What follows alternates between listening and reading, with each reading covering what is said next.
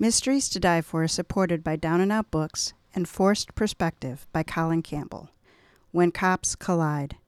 Boston cop Jim Grant enlists ex cop Vince McNulty for a sting in Palm Springs. The plan is almost derailed when Grant and McNulty protect a receptionist from an angry biker. In the end, though, it goes off without a hitch.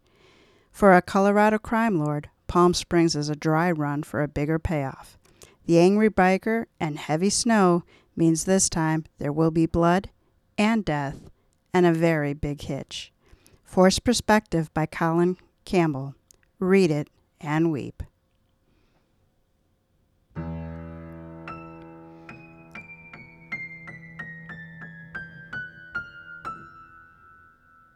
Welcome to Mysteries to Die For. I am T.G. Wolf, and I'm here with Jack, my piano player and producer. This is a podcast where we combine storytelling with original music to put you at the heart of murder, mystery, and mayhem. Some episodes will be my own, others will be classics that help shape the mystery genre we know today. These are arrangements, which means instead of word for word readings, you get a performance that's meant to be heard. Jack and I perform these live, front to back, no breaks, no fakes, no retakes. This is season three Enter the Detective. This season contains adaptations of the first cases for detectives. Some will be characters you know from books, stage, and screen. Others will be lesser known but with great stories that influenced those that followed. This is episode 10, and it's about solving money problems permanently. This is Poirot and the Affair at Styles, an adaptation of Agatha Christie's The Mysterious Affair at Styles.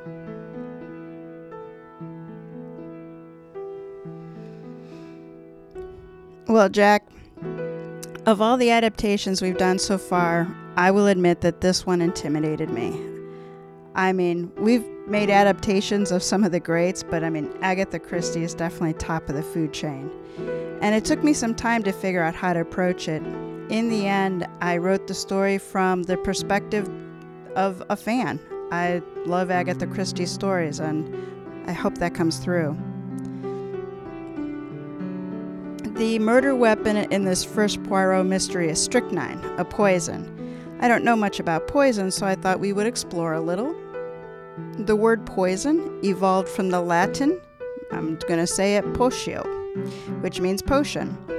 Then it evolved through Old French to poisson, which does not mean fish, but magic potion. And then to Middle English, where it started being pronounced as poison and denoted a harmful medicinal draft. The current common definition from the Oxford Language Dictionary is, quote, a sus- substance that is capable of causing illness or death of a living organism when introduced or absorbed. Think about how many things, Jack, fit that definition but aren't labeled as poison. Do you think fewer people would try meth if it was called poison instead of ice? I don't think he's listening, even though he's playing. What what am I supposed to say to that? what am I supposed to say about the crystal meth question, huh? I don't know. Like, do you think that things, if they didn't have such nice names, like like would you like shoot bleach into your veins? Like, no, it's bleach. Like, it's horrible. But so you call it something nice, and people are like, "Oh yeah, let me uh, let me in- Oh yeah, let me just that." you know try a little meth, methamphetamine, you know, just for fun, you know, huh? You know, just try it a little out, you know, just smoke. It's just it's fine, mom. It's just one time. It's just, just one. fine. It's just one. I did find other Crystal. definitions. So in chemistry, poison is a substance that reduces the activity of a catalyst. And in physics, poison is an additive or impurity in a nuclear reactor that slows a reaction by absorbing neutrons. I thought that these were interesting takes on the idea of a poison as a substance that disrupts the existence or the process of the thing it's introduced to. So, like many poisons, strychnine is naturally occurring. Strychnos is a genus of flowering plant that includes trees and thick vines. The source I used identified 53 species in the genus. Uh, one of those was Strychnos nux vomica. I apparently can speak Latin as well as I can speak French. And it's a tree native to the tropical Asia The Nux vomica tree is a full leafy tree with pretty fruit. And there's Hold on, I have to stop you because I'm going to be honest with you. I haven't been paying attention. Why are we talking about fruits? because the seeds of the Nux vomica tree um, are 1.5% strychnine. That doesn't answer my question. Why we're talking about fruit? I said, why are we talking about fruit? Well, the seeds are actually strychnine. Yes. Ah, yes, that explains why Agatha so Christie. strychnine was the poison used in this murder we're about to read. Oh, And so I was diving into where it came from, and it is naturally occurring. It comes from a seed. And it's a neurotoxin, and it targets the motor nerve fibers in the spinal cord that control muscle contraction. So the strychnine disrupts the normal process for signaling muscle movement, making activation easier, which causes spastic muscle contractions. You know how on uh, on commercials for pharmaceuticals they list like all those side effects it could have? This stuff's pretty nasty. These are just the ones that I could pronounce seizures, hyperthermia, rapid heartbeat, hypertension, rapid breathing, cyanosis, that's when you turn blue, sweating, facial spasms, back spasms, and yeah, there was a whole other list I couldn't pronounce.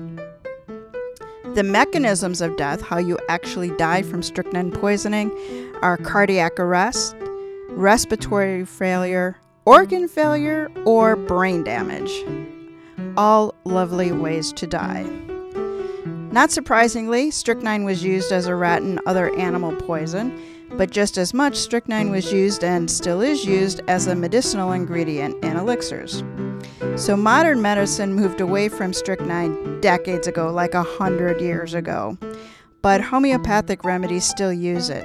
A quick internet search found a hangover cure called Nux vomica, just like the tree name, and the back label said that each pellet contained less than 10 milligrams of strychnine, but it recommends up to five pellets three times a day for upset stomach, nausea, heartburn, and acid indigestion caused by excessive eating or drinking. Okay, now that we know what strychnine does, it's really hard to connect something that disrupts motor control with something that stops nausea and heartburn. Sources cited on Wikipedia identified lethal doses of strychnine as low as 30 milligrams and as high as 120 for humans. So here's a thought if you feel crappy after eating and drinking too much, stop eating and drinking too much, go for a walk, drink water. Don't fix it by taking poison. That's our public service announcement. Don't fix it by taking poison.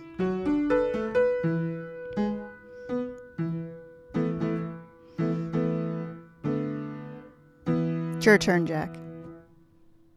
I was just jamming out. Anyway, Agatha Christie was born. Oh, uh, anyway, Agatha Christie was born Agatha Mary Chris C- Clarissa Miller in ni- 18, 1890. Jesus. I mean, Jesus. She was born and raised in the seaside town of Turkey on the English Channel and Devon. That's Turkey, right? That's how you spell, I, I. I don't know how to say it. I guess I should have looked that part up. uh, Turkey. Uh, she was the youngest of three, several years younger. Uh, I'm having issues, brain. Uh, she was the youngest of three, several years younger than her siblings. Uh, her father was American and homeschooled his daughter. Uh, her father, who had been sickly, died when she was 11. Sucks. I'm not going to go into all of Agatha Christie's stories and books. Instead, we picked some of the things we found more interesting. We say we, but we both know that I'm like the dad on Christmas who has just as surprised at what the kids get for Christmas as the kids are.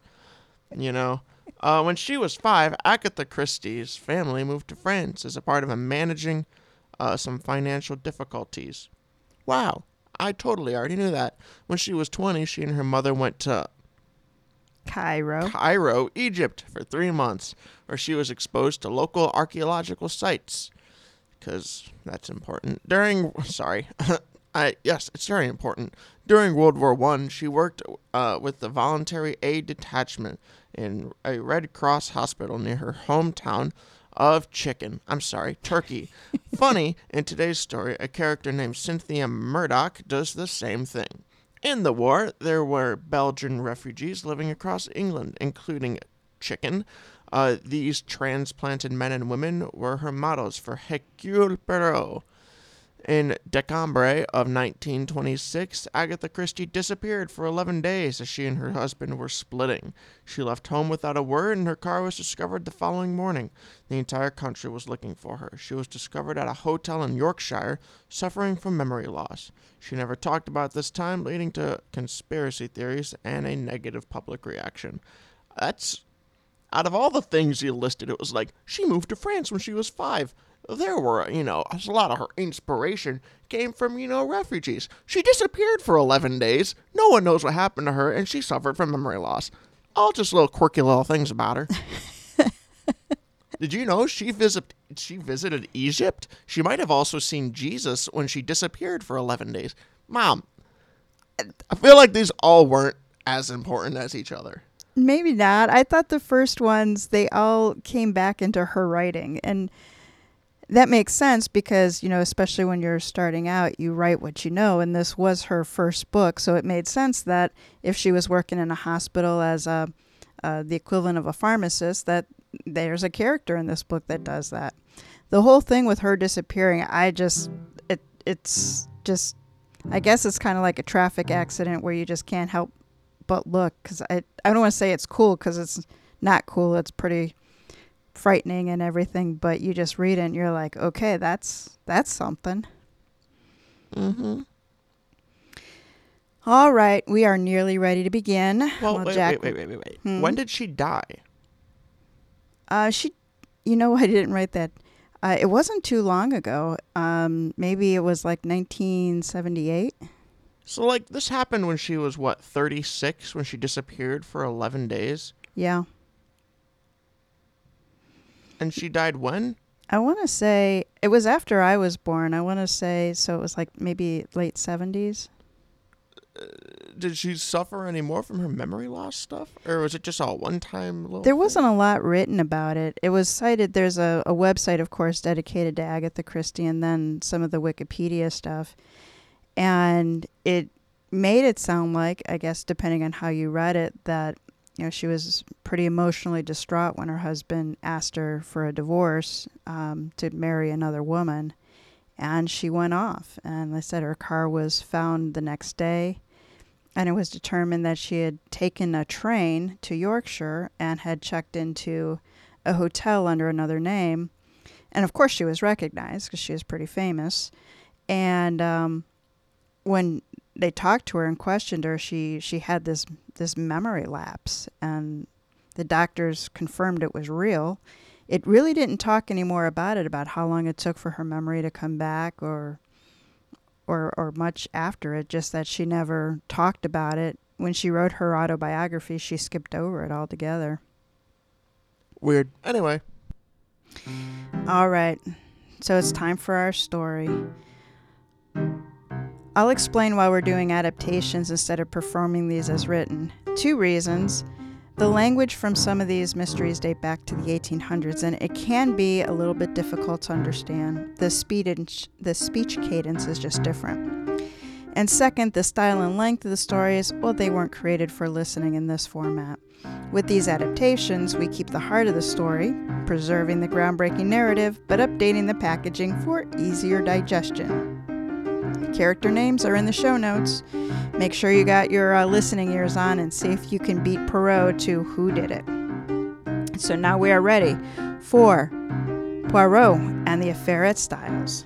Jack, if you will take us in.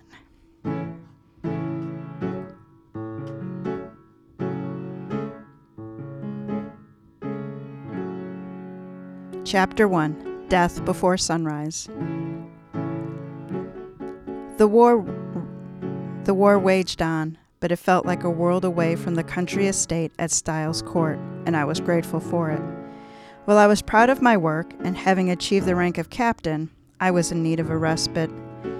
Thanks to the generosity of my friend, John Cavendish, I had found it. Or I had thought I had, until knocking and voices in the hallway pulled me from my slumber. Indistinct sounds of people moving hurriedly roused me from bed. I pulled on my robe and ventured out. My hallway, the west hallway, was empty. The demanding voices came from the other wing of the U shaped floor. I rounded the corner, crossed the stairwell landing, and entered the east hall. What's the matter? I demanded as I rounded the corner and found John and his brother Lawrence outside their mother's door with one of the maids, a hearty woman named Dorcas. It's mother, John said. She pulled the bell for Dorcas, but we can't get in. The door is locked. Something's wrong, Dorcas said. Something is dreadful wrong. A strangled cry came from within. John shook the door handle so vigorously, had it been a chicken, it would have been throttled. We'll never get in, Lawrence said, holding the candle up to give his brother light. What are we going to do? We'll have to break it down, John said, turning to us. Wait, the connecting doors.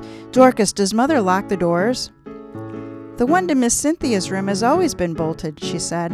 I can't say about the door to her husband's room. Alfred's it is. John leapt to the next door with us in his wake. Dorcas, wake a maid and send for Dr. Wilkes, he ordered. Then he opened the door. Inside was pitch dark. Lawrence's candle gave us enough light to see that the room was unoccupied. Where's Alfred? I asked. Who the devil cares? John spat, as painful moaning came again. He went to throw open the connecting door, but it stayed shut. Damn! Locked! See if you can find a key. I'll check Cynthia's door. Lawrence and I searched in earnest, but we had not found the key by the time John returned. Locked tight, he said. Mary is in there shaking Cynthia awake. I think this door is somewhat thinner than the one in the hall. Hastings, with me. On three, I said. One, two, three. We hit the door with our shoulders. The door budged, but didn't break. The door withheld three more assaults, but not four. Mother! John ran to the convulsing figure on the bed. Hold on, the doctor is coming. Her breathing eased and she opened her eyes. A few more breaths and she could speak. Stupid of me, locking myself in. Don't worry about that now, John said. Let's get you some brandy. He looked around and found his wife in the doorway, her hands on the shoulders of a groggy Cynthia. Cynthia is shaken, Mary Cavendish said. Cynthia did appear dazed. Aunt Emily? John ignored her, speaking to his wife. Mary, get the good brandy. Hurry. Mary nodded and ran from the room. She returned quickly, too quickly for the brandy to have been downstairs. Then she pressed a glass of amber liquid to the ailing woman's lips. That's it. Just a bit to calm you. Mrs. Inglethorpe slipped and then settled back against her pillows. Just as she looked to be over it all, she convulsed again, her face grimacing with the pain that racked her body. John and Mary held her down. Where's the doctor? John shouted. I stood in the back, horribly useless. The room was dark except for the light shed by the candle Lawrence carried, hovering behind his brother. A man hurried through the doorway. Dr. Bauerstein was a renowned physician and frequent guest at Styles. Mrs. Inglethorpe's gaze locked onto him. She fought through the seizure, her force of will pushing her lips to form the word Alfred. Alfred. All of her energy evaporated and she dropped boneless on her bed. Move aside, Bauerstein said calmly as he went to work. He bent to put his ear to her lips. He picked up her arms and moved them vigorously in what I recognized as artificial respiration. I glanced across the room. It wasn't yet five in the morning. The first rays of light were only a thought on the horizon when Mrs. Inglethorpe died. Her doctor arrived and was met with the grim news. He shook his head sadly. I told Mrs. Inglethorpe she had to take it easy. Her heart wasn't strong. Not at all. Dr. Bauerstein cocked his head and was about to say something until he realized he was in public. Dr. Wilkes, a word in private, please.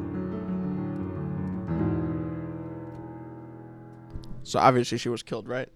Obviously. I mean, what would be the point of any of this? She wasn't killed. So she was killed, right? She was killed. Yeah, So she's poison. dead. She, Yep. she- she- she was killed. Was killed. Yeah, the She story would pretty much end if it had been a heart attack, right? Ah, well. Thanks for watching, guys. Um,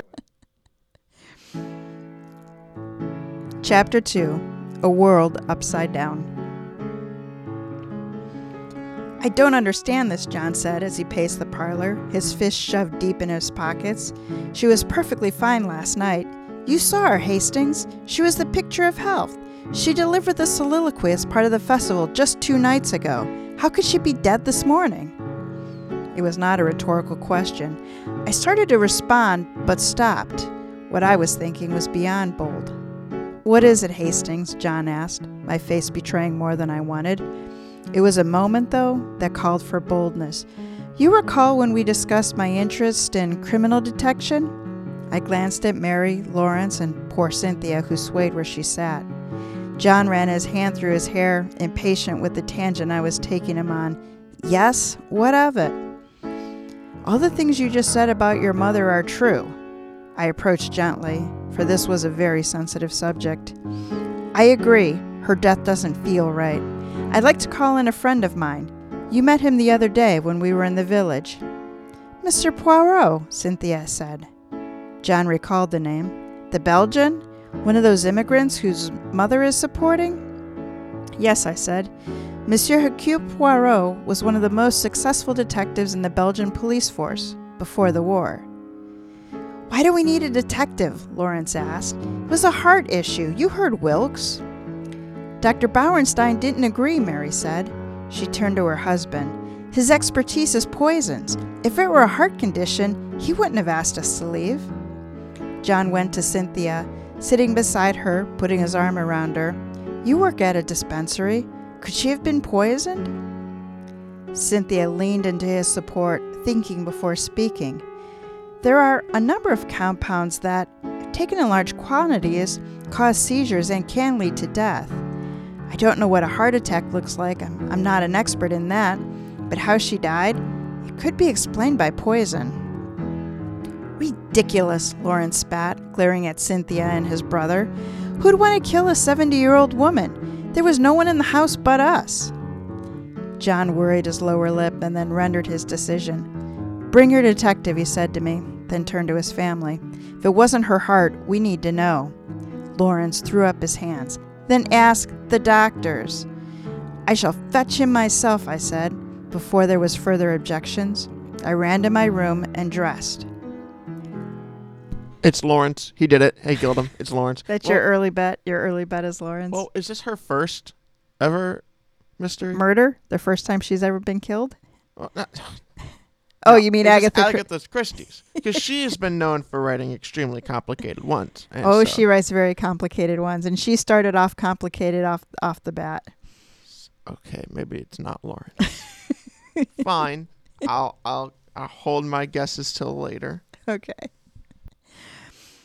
Less than an hour had passed from the time curiosity had roused me from my bed. I stood outside the house seven displaced men shared. I locked loudly. I knocked loudly and persistently. Hastings, is that you? A familiar voice, heavily accented, called from above. Yes, Poirot. I stepped back so he could see my face. You are needed right away. I wouldn't provide more information in such a public setting. Fortunately, there wasn't a need. Poirot would intuitively understand a need for him meant a crime had been committed. An immediate need meant the worst kind of crime murder. And finally, as he knew I was staying at Styles Court, it certainly involved his benefactor. His shrewd eyed narrow. Come in while I dress, mon ami. Tell me of the happenings. Seated in a comfortable chair in Poirot's room, I recounted the events from my leaving my room this morning to my arrival at his door. Did the doctors agree on a cause of death? he asked. They were still in conference when I left to find you, I said. I'm certain Dr. Bauerstein suspects poisoning. He's an expert, you know. Poirot shrugged into his immaculate shirt. How did it happen that this expert arrived before Mrs. Inglethorpe's own physician? My jaw hung open. I. I don't know. Don't fret about it, he said. Poirot will learn all. Tell me about the characters in the drama I'm about to enter. John Cavendish is a friend of mine, I said, making it clear where my loyalties laid. He is about 45. His mother died when he and his brother were boys. His father remarried Mrs. Emily Cavendish, and she was the only mother they knew. When his father died, his will left Styles Court for her use during her lifetime. Now that she has passed, John will inherit the manor. Very good, Poirot said. So there is not a money issue. Actually, there is, I said uncomfortably. I felt like I was betraying a confidence, but Poirot would find out eventually. It was better coming from me. John told me the other day that he was pinched. His mother had been good to him before she remarried. Poirot gave a knowing little smile. Ah, the inserted new husband. Mr. Alfred Inglethorpe came to Styles as a secretary. He married his employer only eight weeks ago. The man is very unusual. He is about 50, with dark hair and a long black beard. He dresses most unusually. I can't get a read on him, to be honest. He doesn't talk much unless he's fawning over his wife. You say fawning with distaste, Hastings. I do, I said. Oh, he says the right things and all, but it feels contrived. The entire household feels the same. Mrs. Inglethorpe's companion, a Miss Evie Howard, was the only outspoken one. Now she parted with her employer over him. She wrote me earlier this week, all but begging me to watch over Mrs. Inglethorpe. She is relentless in her conviction that Alfred Inglethorpe was after his wife's money. Poirot nodded, and there is a younger brother? Yes, I said, Lawrence Cavendish. He is about 40 and the opposite of his brother. He began studying as a physician but never finished. He fancies himself a poet. He certainly has a creative spirit, but it is housed in the most indecisive soul I have ever met. As the second son, would he have inherited? Poirot asked. Not Styles Court, I said. Not unless something happens to John. His father provided for his future in his will, but according to John, Lawrence has spent through much of it publishing his poetry. Poetry, Poirot repeated. And are there others? Two ladies, Mrs. Mary Cavendish. She is alternately charming and cruel.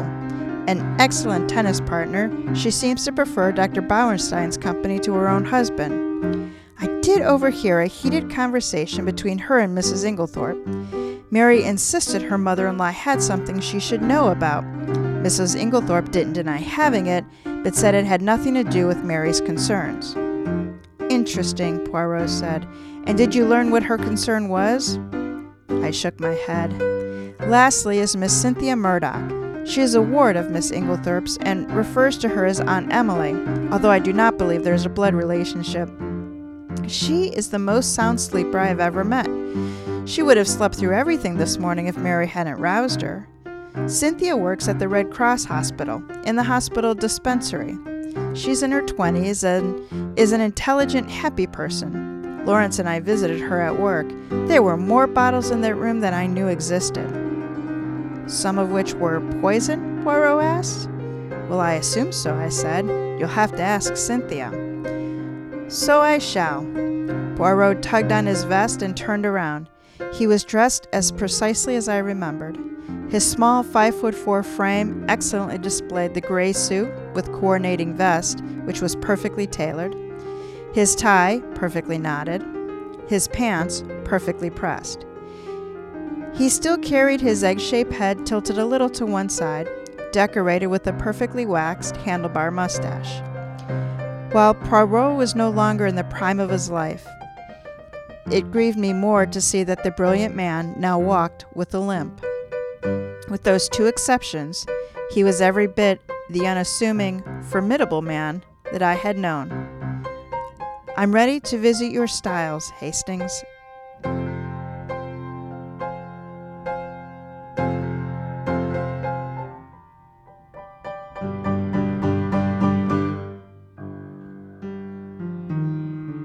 Chapter 3 The Last Night. Please, madame, do not disturb anything. Poirot inserted himself between Dorcas and the coffee cups less left from the previous night. He turned to the room of expectant faces. I thank you all for assembling. I would like you to walk me through last night's dinner, s'il vous plaît. John naturally took the lead. We ate supper together as usual. Mother was bothered by something.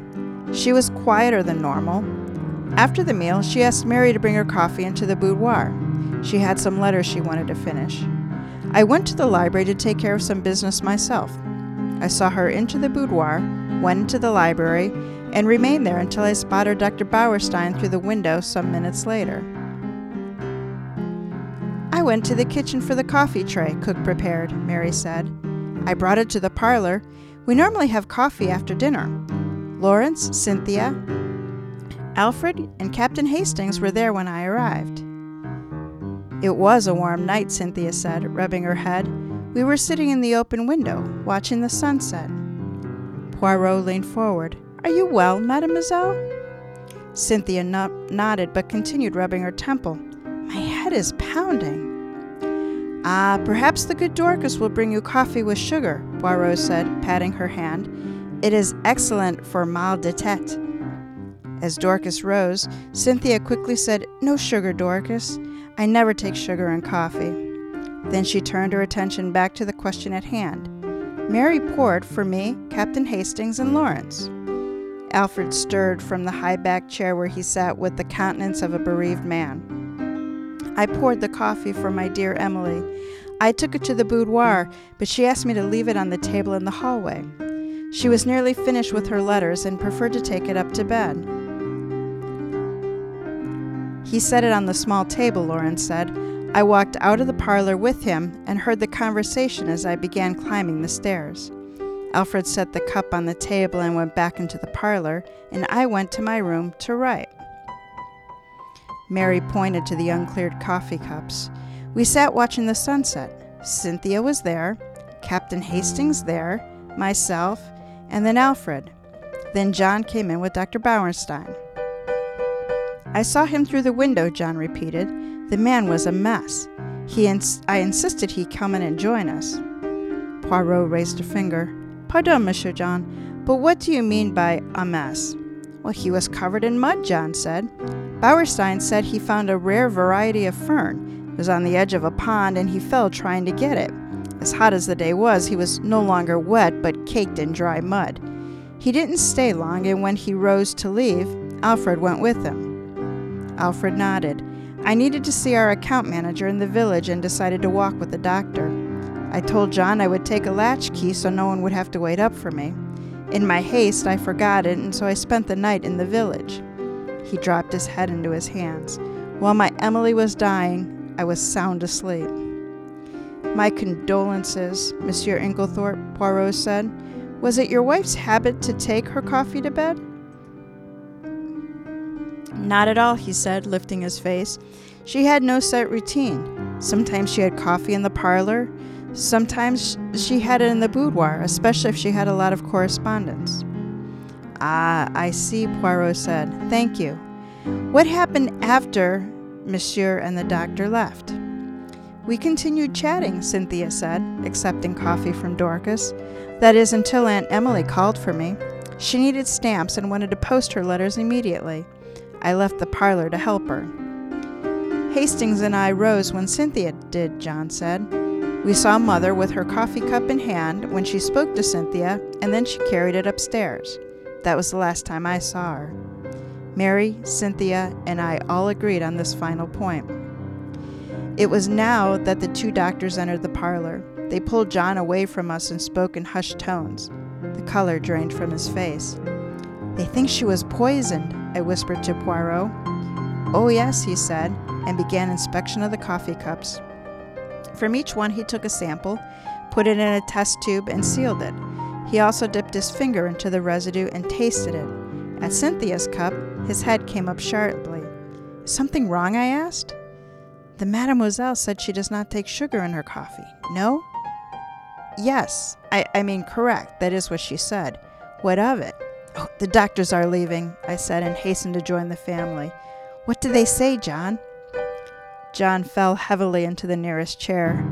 There's to be an inquest. Neither would issue a death certificate. They suspect strychnine poisoning. The room was abuzz with questions and declarations. Only one cried, though Dorcas, the maid.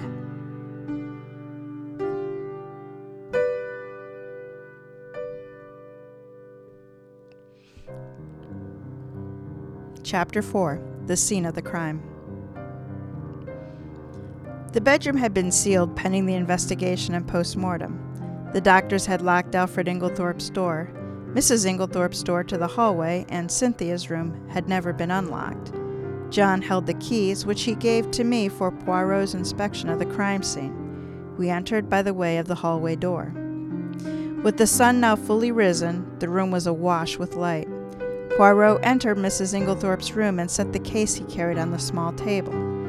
The table promptly spilled it onto the floor, something a precise man like Poirot did not approve of. Near where his case landed was a smashed remnants of a coffee cup. It wasn't merely broken, it was crushed as if a heel was used with intent. Undoubtedly, the table played the game on the coffee cup, no? Poirot knelt to examine the remnants. Carpet is wet. It is a shame. We'll never know what was in the cup. I studied the crushed china. Is that where you think the strychnine was? In her coffee cup? It makes sense, you know. Strychnine is a fact as- strychnine is a fast-acting poison, he said. If it was in the coffee, why did she die at five in the morning? Nearly seven hours after she consumed it. Poirot rose and went to the chest of drawers. On top was a small burner and a cup. He sniffed. Cocoa, he said. Then he dipped his little finger in. Sugar and rum, I believe. He poured a sample into another tube and sealed it. Nearly instantly, he was distracted by another stain on the floor, this one by the small writing desk. I hadn't noticed that before, I said. It was invisible in the dark. Is it an old stain? He shook his head. The candle wax is fresh. If Dorcas had seen this, she would have used blotting paper and a hot iron to clean it. Mrs. Inglethorpe, then? No, mon ami, look around. He gestured around the room. There is no candle in here, just the reading lamp. He was right, of course. There was no candle. Lawrence had carried a candle into the room, but he was nowhere near the writing desk. From the desk, Poirot picked up a small case, similar to the one he carried. It was locked, but with the keys John had given us, Poirot was able to convince it to open. A useful talent, he said, as he thumbed through paper. This is not for me, but should be gone through immediately. He closed and relocked the case, returning it to the desk. Next, he inspected her wash basin, producing an empty box of sleeping powder. What do you notice about this, Hastings? I inspected it, finding it to be an ordinary and empty box. Nothing in particular, I said. No, he said. Is it common then to have a box without the name of the company that prepared it? Embarrassed at my oversight, I admit what he knew. Ah, uh, no, Poirot, that's not usual. I would think it was prepared in the village, though. Poirot seemed displeased with the fireplace, which had ash under the grate. By contrast, he approved of the vases decorating the mantel, lined up like soldiers at attention. The adjoining door to Miss Cynthia's room was the subject of focused attention. Poirot inspected it closely, sliding the bar in and out, in and out soundlessly. Using a pair of tweezers, he removed something from the slide. See here, Hastings fabric. It was a few fibers of dark green color. Dorcas said this door is never open, I said. Poirot catalogued this sample too. Believe this room has told us everything it knows. Let us see if the incredible Dorcas can add to our information. I relocked the door and led Poirot downstairs to Mrs. Inglethorpe's boudoir. The room featured windows that opened to the north. Her large desk was positioned to take best advantage of the natural light. A smaller, more masculine desk was arranged in the opposite corner. Poirot pulled on the cord, and Dorcas arrived promptly, if not somewhat confused. Come in, my good Dorcas, Poirot said, handing her his immaculate handkerchief. Please sit. I see you are most upset by Mrs. Inglethorpe's death. My condolences. Tell me, were you with her long? Over fifteen years, she said, sinking into a chair, dabbing at her tears. She was particular in her ways, but she was good to me. But not to others? To her family? Poirot asked. She looked ashamed of speaking against the family. I didn't mean to say that. You see, Mrs. Inglethorpe would do anything for them. For any of them. But she wasn't the kind to ever let them forget. Poirot dismissed her faux pas with a wave of her hand. Tell me, did Mrs. Inglethorpe own a dark green dress? Not dark green, Dorcas said. She has one they called New Leaf Green. Pale green it was to me. Shall I get it? No, I, I think not, Poirot said. Did Mrs. Inglethorpe use sleeping powders? Sometimes, but she didn't use it last night. She couldn't, Dorcas said. She ran out two nights ago. She took an elixir nightly. Mr. Inglethorpe brought it to her before he went to bed. Except Monday night, with all the fuss of her reading for the village festival, she forgot to take it. It was there in the morning, so I left it for her to take last night. I was to go to the village today to pick up another bottle. I guess there's no point in that. No, madame, Poirot said gently. There is not. There was cocoa sitting on her chest of drawers. Yes, cook prepares it before she puts the vegetables on the stove. Annie, the upstairs maid, brings it up and leaves it on the table outside the door connecting our rooms. She brings it into the bedroom when she does her rounds to pull the curtains for the night. Mrs. Inglethorpe will reheat it if she cares for something hearty. If not, Annie clears it away in the morning. The front door slammed sharply. Who's there? Cynthia called out. Evie! Evie, you're back! I left Poirot's side to join the family in welcoming Evelyn Howard back to Styles. The whole family fell upon her with sincere greetings. The only one absent was Alfred Inglethorpe, and likely it was for the best. I take it that weasel is still in the house, Evie said to John. I don't know why you put up with it. It's not like I can have him arrested, John said diplomatically. And why not? He did it. I know he did it, she declared. Poirot subtly inserted himself into the throng. Pardon me, mademoiselle. How is it that you know Monsieur Inglethorpe killed his wife? Miss Evelyn Howard, I said, this is Monsieur Hercule Poirot. He is investigating the circumstances of Miss o- Mrs. Inglethorpe's death, privately, of course. I see, she said, looking the great detective over from the top of his head to his impeccable shoes. It can't be a coincidence, Mr. Poirot, that Emily marries that bearded mongrel and is dead eight weeks later. I don't believe in coincidence, so don't try to convince me. I do not believe in coincidence either, madame. Evie began to break down. I warned her. I warned her that there was no fool like an old fool. There was only one possible reason a man of his age would want a woman of horrors. I loved her, a voice said from above us. Alfred Inglethorpe stood at the top of the staircase. I saw Emily for the quick wit and tender heart she had, unlike all of you who live off her purse strings but give nothing for the lady holding them. Oh, a raucous broke out, with accusation and defending statements clashing in the air over the entryway. It was diffused when Alfred threw up his hands and retreated up the stairs. But to where I don't know. The key to his own room was in my pocket. This is a good time for my exit, Poirot said to me. We have all we can learn from this house. It is time to broaden our search. He turned to John. Monsieur Cavendish, I will return after I have the answer to a few little questions. It's true, then, John said, looking aghast. Mother was poisoned by one of us? Poirot gave a slight bow. That is still to be determined, but if it is true, Hercule Poirot will prove it. Ça va?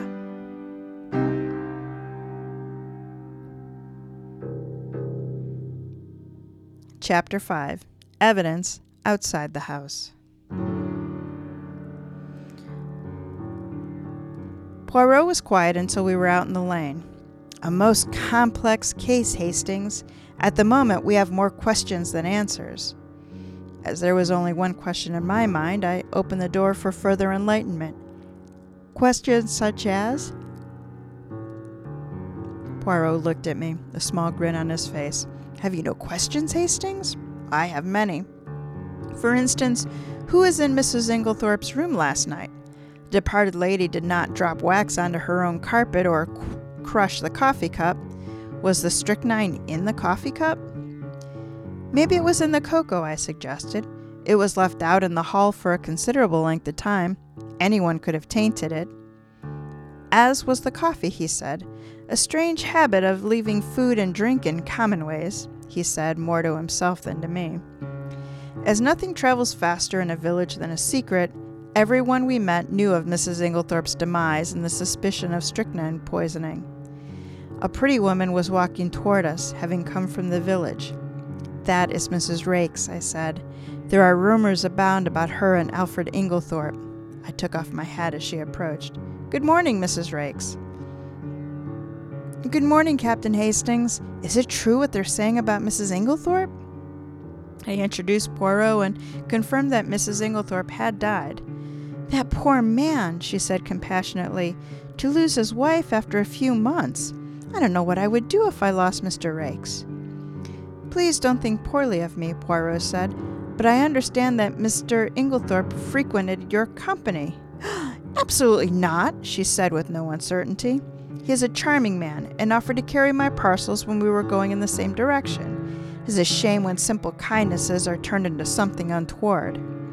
Indeed, Poirot said with a small bow. bow. Now, when was the last time Mr. Inglethorpe performed such assistance?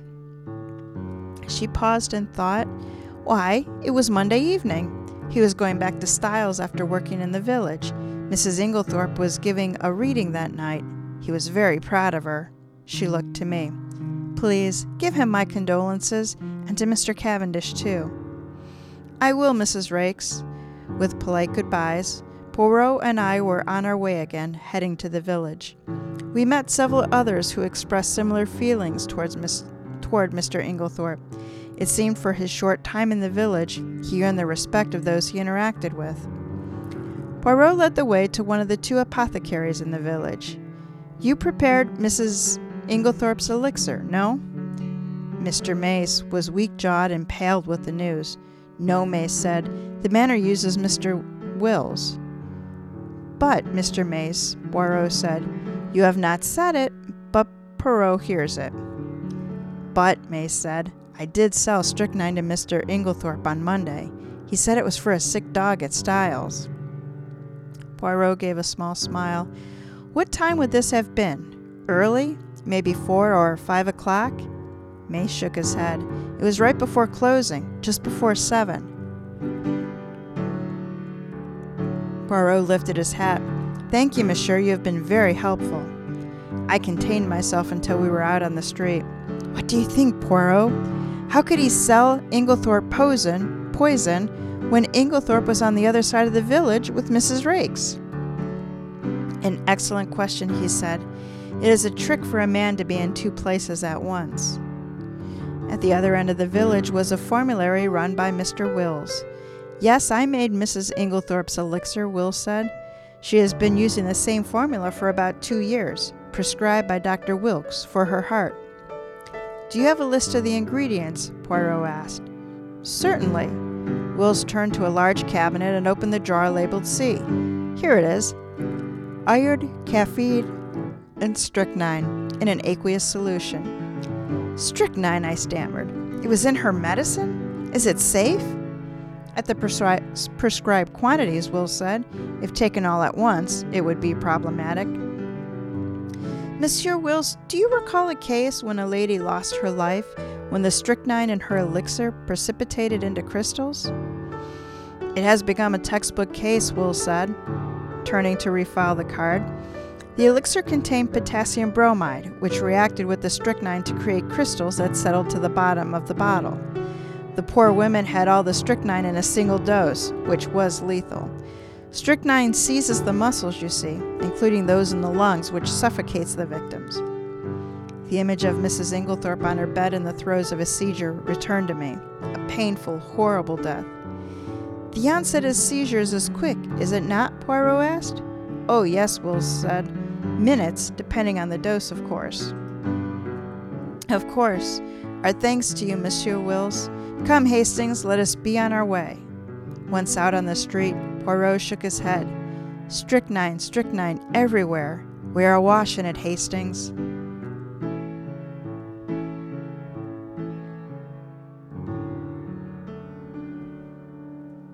Chapter 6 The Will, the Inquest, and Two Arrests. Later that day, we returned to Styles, meeting John and Mrs. Inglethorpe's solicitor, who is also the coroner. We four returned to Mrs. Inglethorpe's boudoir to examine her documents. The solicitor coroner brought the will with him. After some gifts to Dorcas and the other staff, her fortune was left to John. Poirot looked at him with interest. Mother understood I would need it to run Styles Court, he said. My father left me the estate, but not the means to keep it. He left Lawrence enough to sustain himself and left it to my mother to take care of the rest.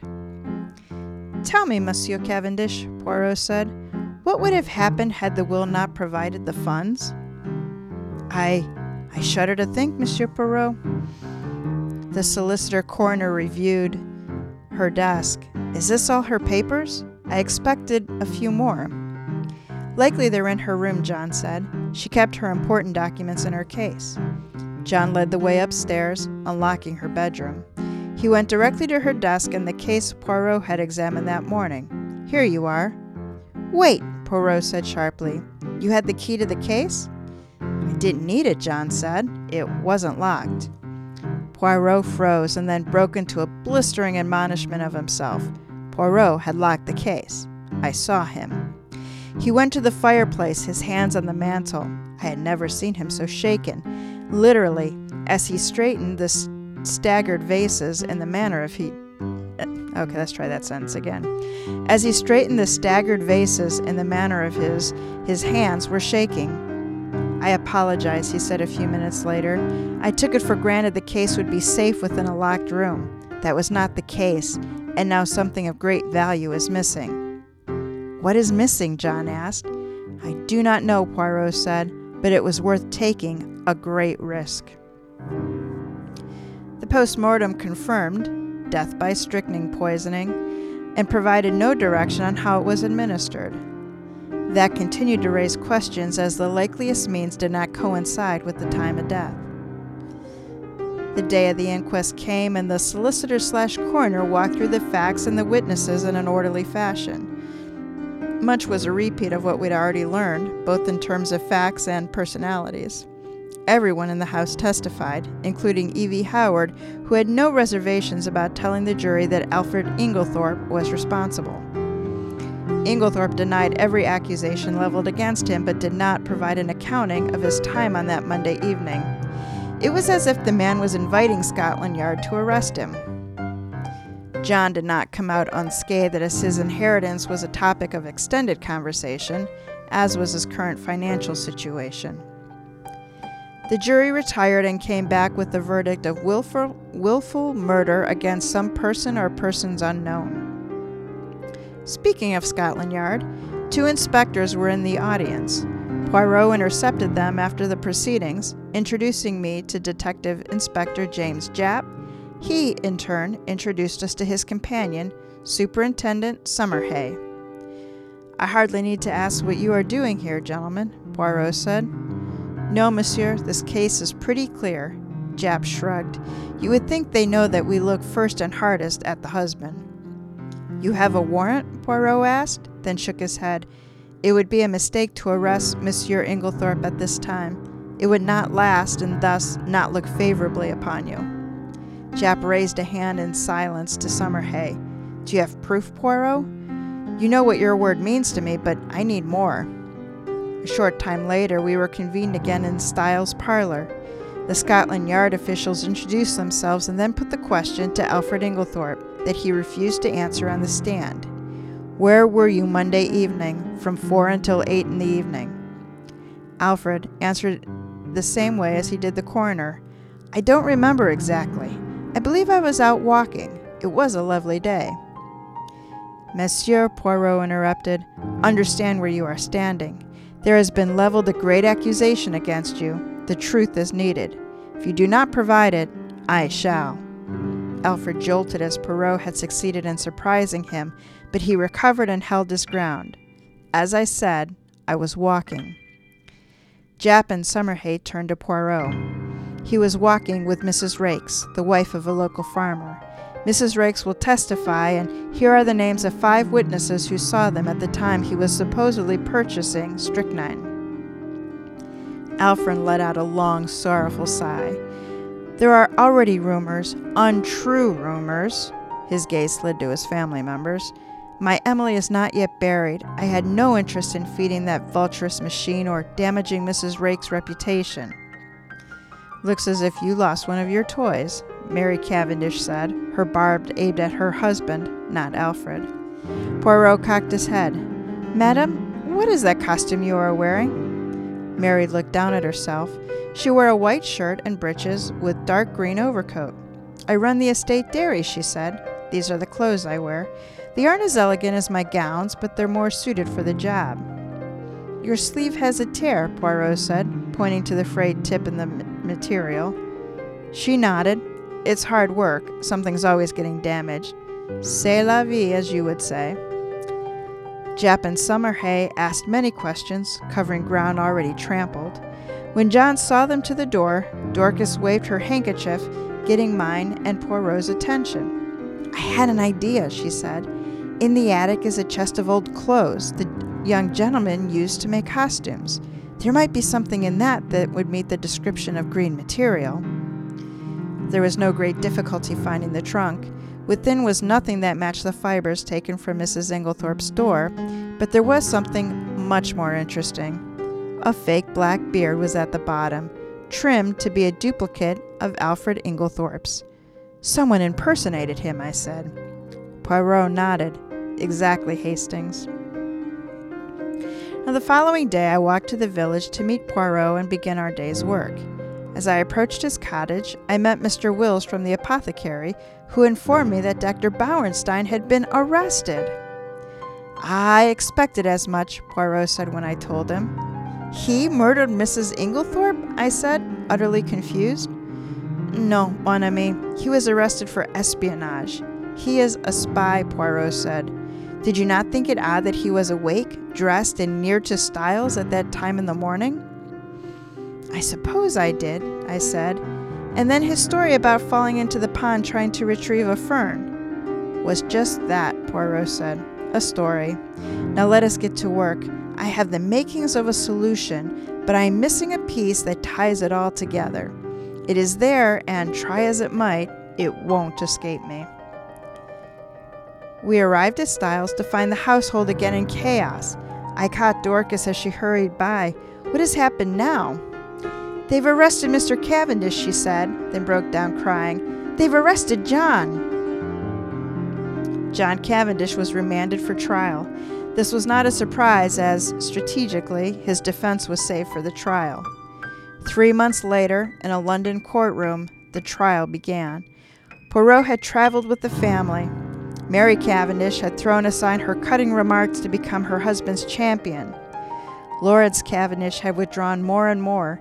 Any talk of the possibility of John's conviction caused the little color he had to drain from his face. Even Cynthia Murdoch's sunny disposition faded under the weight of the trial. She seemed a shift, a ship adrift at sea.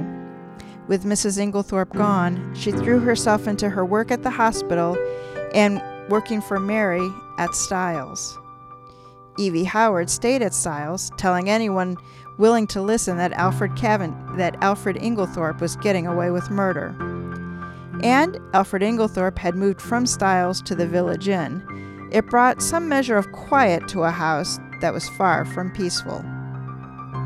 Poirot continued to work. He talked at length about the missing link.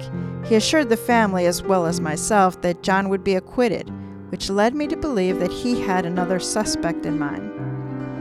The trial opened with the prosecutor's description of John as a thieving scourge akin to the pirate Captain Kidd. For any of us that knew John, the metaphor was ridiculous.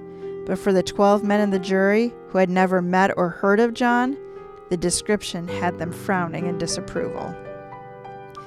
The prosecution methodically showed John needed the money, that he had an argument with Mrs. Inglethorpe the day before her death, and that her will bequeathed him a fortune. The defense began with witnesses to John's character who, in my opinion, made progress undoing the damage done by the prosecuting's opening statement. Court adjourned for the day with the family terrified of a conviction. The trial did not go well today, Poirot said thoughtfully. Ah, if only I could find the last link. Over and over I go through the case in my head. He opened one hand. I know what happened here. He opened the other hand. and I know what happened here. But between them, he fisted his hands and shook them. I was taken aback at the emotion. It will come, Poirot. Your hands are shaking. It happens, he said, in the rare times I am angry. Your hands shook that day in Mrs. Inglethorpe's bedroom, I said. I noticed when you fixed the vases on her manor, on her mantle, the way you do. Poirot gasped. That is it! That is it, mon ami! Quickly! I need a car. I must return to Styles. I'm going with you, I said. No, Hastings. I need you to stay here. Contact D.I. Japp. Arrange for him to be at the Cavendish town hall in the morning. He turned to go, but I caught his arm. Tell me what you suspect. I was damn near pleading. This was an ingenious plan, most ingenious, one that would have been easier to solve if not for a jealous woman and a lovesick man. That will have to hold you until tomorrow. Eight in the morning, have everyone assembled. That feels very Scooby Doo esque. I'm not going to tell you anything. Just have the police there. And then Valmo will explain everything as he unmasks the same killer eight times. Don't you notice how so many of these do that, uh, especially where where the detective himself's not telling the story? And Mhm. I mean, for somebody who loves puzzles, it does drive me a little bit crazy. And I actually shared a lot more in this portion of the story up to now than in the original, just because of our format and the way we have to do it. But yeah, no, Poirot doesn't give up much. Poor Hastings is left floundering and making many, many, many wrong guesses. So, uh, can you explain the espionage dude? So I cut most of that just for length. But this Dr. Bauerstein just keeps sort of popping up. And he's spending a lot of time with Mrs. Mary Cavendish. And um, yeah, it turns out that he was a spy. For I don't know what he was spying on, not understanding the geography. They were in Essex. I don't really quite understand the relevance of that in World War One. But he was I, I, I don't know. I can't. I can only say that it was in the original story, and so I carried it over. Huh. Okay. I think he was a red herring. Since he skulks about so much, it was left that, oh, it could have been Bauerstein because, you know, he keeps popping up in weird places and, And it's like, oh, he was arrested for something completely different. He was yep, a spy. completely different. Ah, Okay, so now, so now let's look at our cast of characters here and tell me who you think did it. okay, okay. Okay, so it's not Bauerstein. It's not Bauerstein. Since John is arrested and under trial, we can safely say it is not John. It is not John. Okay, so who's left? We have his brother Lawrence. Lawrence. We have Alfred, the husband who was accused of doing it in the first place. Uh, he can't be him. That's not, you know, it's not good. We have the three women. We have Mary.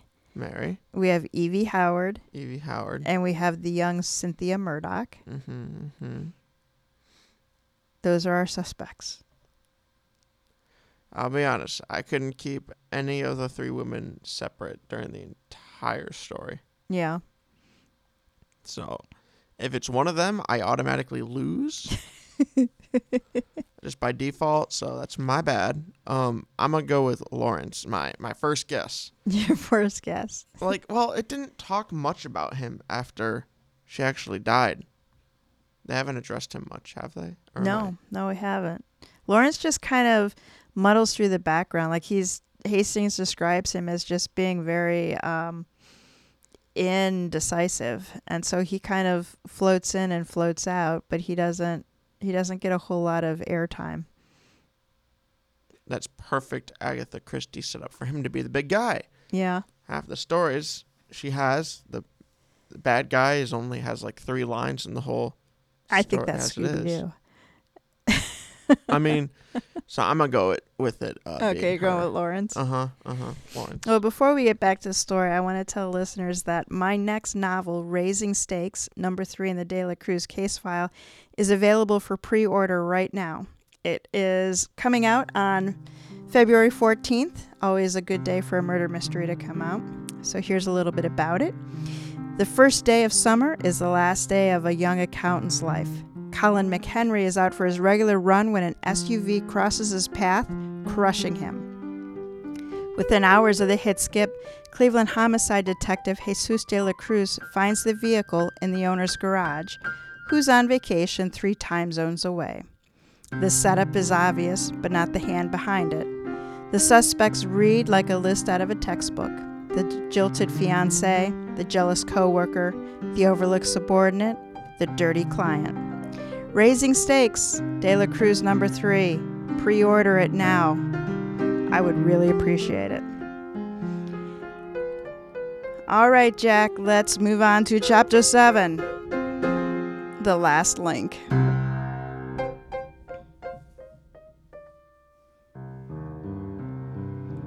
The following morning, Superintendent Summerhaye and Detective Inspector Japp were seated at one end of the parlor, sipping their coffees. The Cavendishes, Cynthia Murdoch, Evie Howard, and Alfred Inglethorpe were spread across the remaining furniture, all tense and uncomfortable. This is ridiculous, Captain Hastings, Evie Howard said, rising. How long are we supposed to wait? It was Japp who answered, Until I say. Sit down, Miss Howard. Please, he added as an afterthought. Would you like more coffee? Dorcas asked Japp. Yes, thank you. It is excellent, Japp said, holding out his cup. The front door opened. Moments later, Poirot entered the parlor. My apologies, the train was delayed. Regrettable, but beyond my control. Coffee, monsieur? Dorcas offered a cup. Ah, the wonderful Dorcas. Yes, yes, thank you, Poirot said, taking it. Japp cleared his throat. Poirot? Oh, yes, yes, Poirot said, looking around the room. You are all here. Bon, as I am here too, we can now shed light on this mysterious affair at Styles. He sipped and then set the coffee down. It goes without saying that John Cavendish did not murder Mrs. Inglethorpe. Mary Cavendish jumped to her feet, pointing her finger at the Scotland Yard men. As I told you to from day one. And neither did you, madame, Poirot said. Mrs. Cavendish suspected that her husband was having an affair. She thought Mrs. Inglethorpe had proof of this and confronted her, the conversation Captain Hastings partially overheard. She was told the letter in question had nothing to do with her suspicions. But you didn't believe her, did you? Mary sank onto the couch. I didn't, she said. I was certain she was protecting John. I needed to know who he was seeing. She dropped her head to her chest. And so, Poirot said, you doctored Mrs. Inglethorpe and Mademoiselle Cynthia's coffees. What? Cynthia snapped, her hand to her throat. You did what?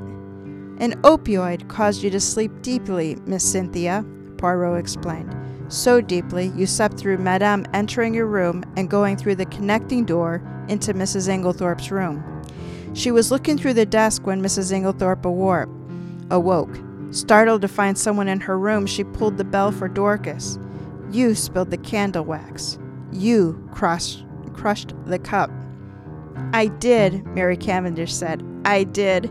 He, she shouted at me and then she gasped. I hurried to leave. I knew she called Dorcas. I tried to get to the bathroom, but Dorcas was too fast. I was trapped in Cynthia's room. Mary used the door? Lawrence asked. Not Cynthia? Poirot nodded. You saw the bolt was not in the normal position, Monsieur Lawrence. You incorrectly thought Cynthia had been in the room and put it back in place to protect her. Cynthia moved to the couch where Lawrence sat alone, facing him. Why would you do that? Lawrence's gaze swept over her face, but he didn't answer. And so Poirot did. Because he loves you, mademoiselle. He has for a long time. Is he correct? she asked, asked Lawrence. He finally found his voice. I do. The first time I saw you, poetry filled my heart.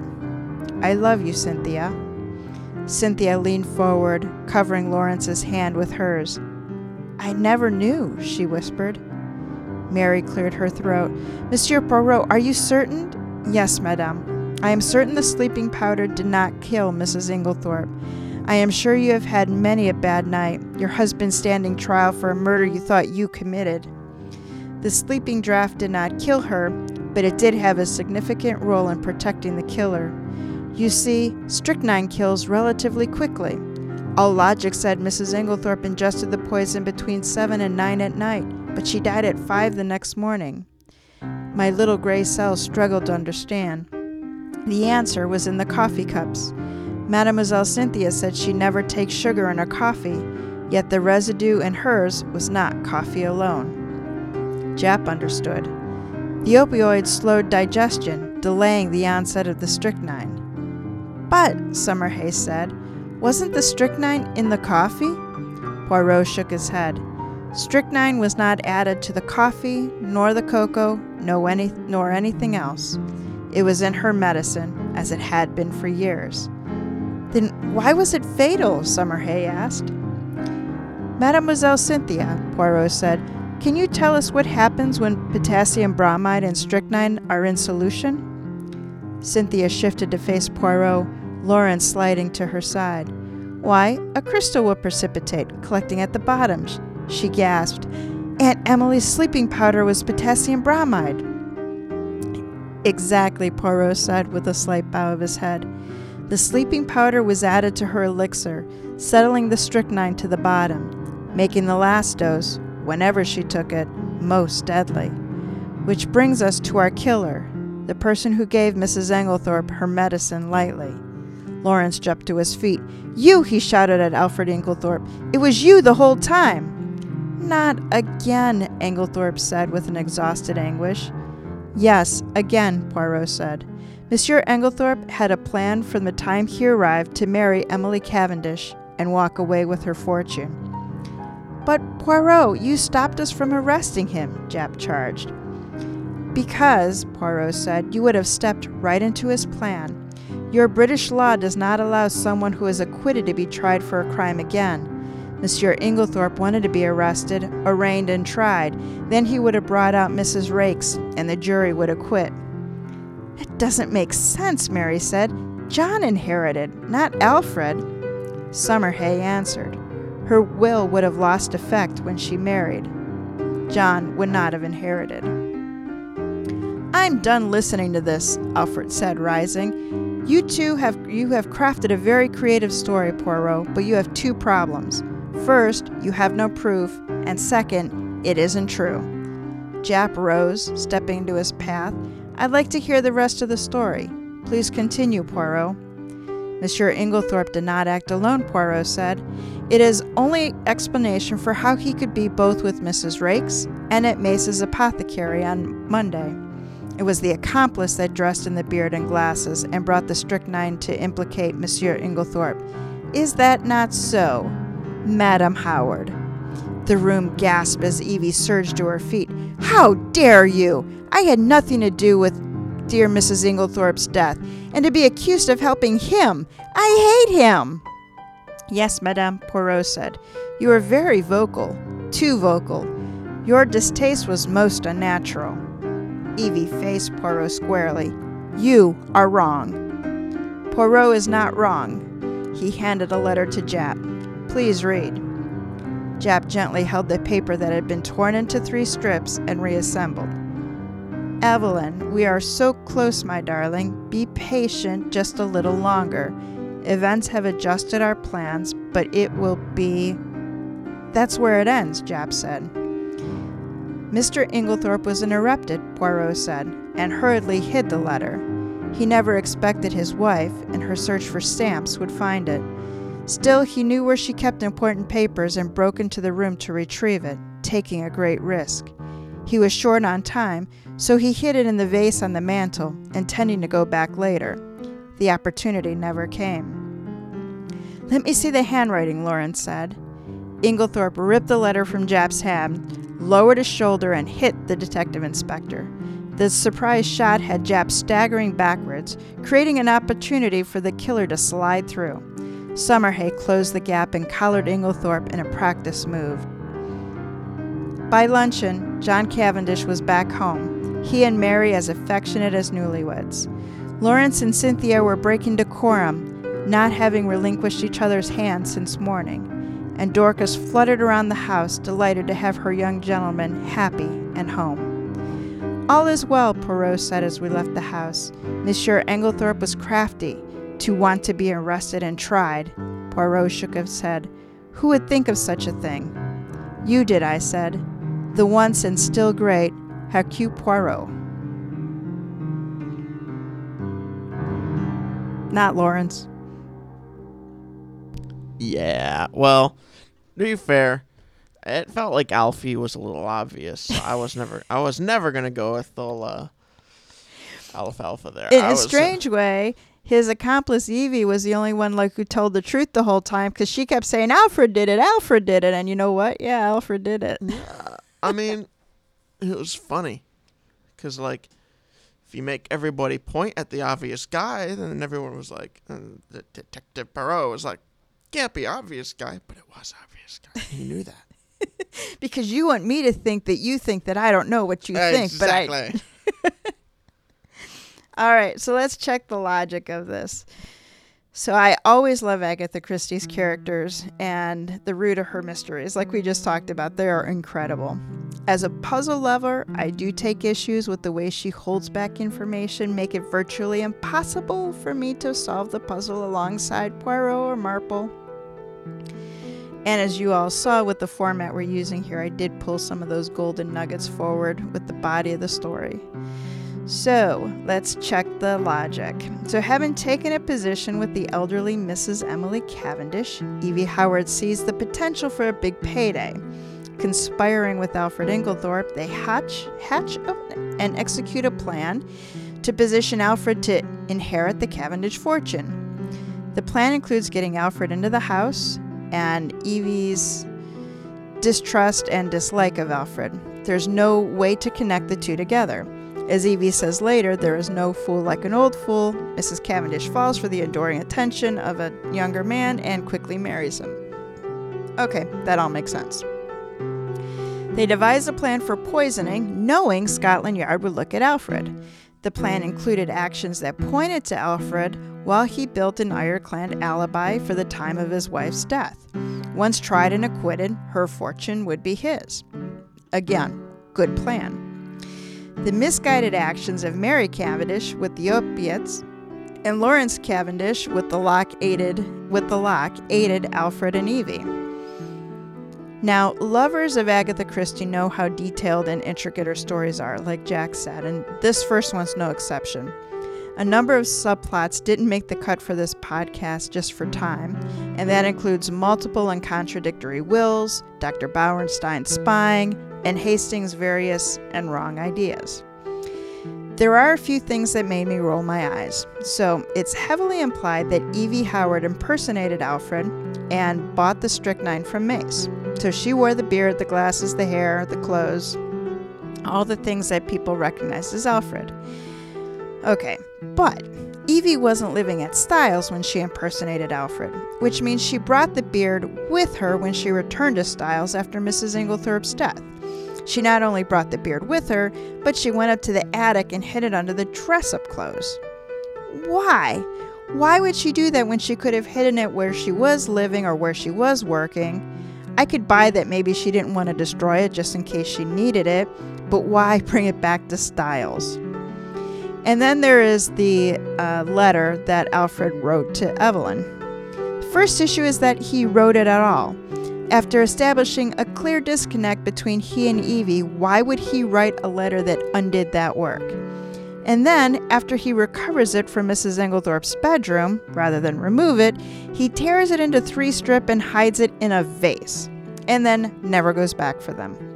I had to reread the end of the story a few times to be sure of this.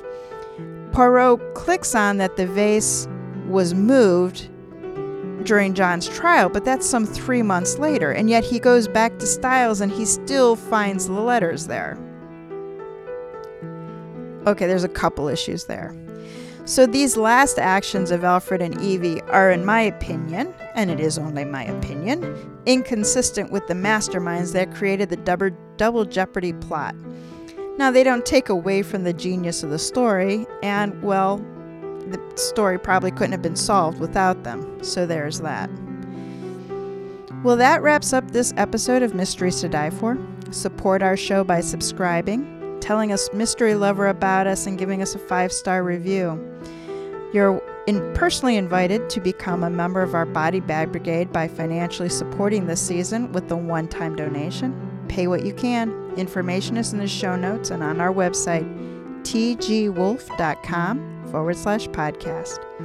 Mysteries to Die For is written by T.G. Wolfe with contribution from Jack Wolfe. Poirot and the Affair at Styles was written by T.G. Wolfe, adapted from The Mysterious Affair at Styles by Agatha Christie. Music and production are by Jack Wolfe. Episode art is by T.G. Wolfe. We look forward to seeing you all in two weeks for another amazing mystery. Jack, take us out.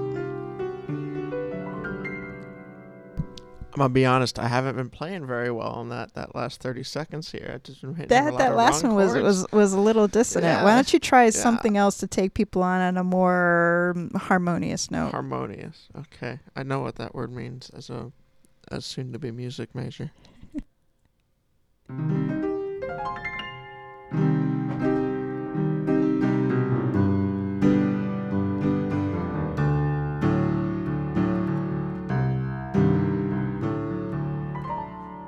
I'm just not doing this right, am I? All right, let's let's do a different chord.